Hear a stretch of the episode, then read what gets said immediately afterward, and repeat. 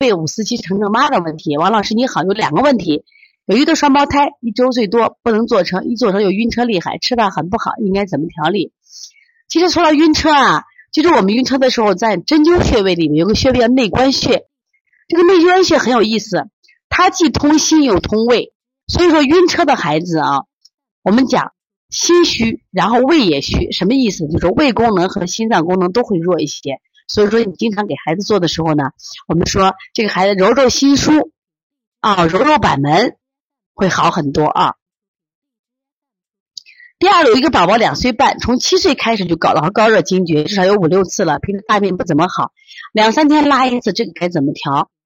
这个高热惊厥的孩子啊，如果说经常性的高热惊厥，那么我们说你要是要这么频繁到西医的话，西医都会按一次癫痫来治。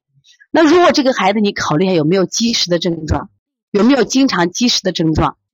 如果有积食的症状的话，给家长说一下，孩子少吃点。另外，孩子一旦发烧先通便，这样的会可以避免高热惊厥。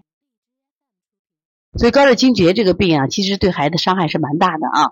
如果惊厥1-2次倒无所谓，如果惊厥次数多，特别是一般一次发烧过程中惊厥1次的，我们还算他没事儿。如果一次发病惊厥2次的话，都考虑一次癫痫的。说这里，因为惊厥的时候小孩发烧有个特点，都是四肢特别凉，所以我们做的时候一般记住先通便，把这个四肢先给它搓热，这样的话就可以预防这个孩子啊。关键体力虚弱的孩子也容易引起惊厥。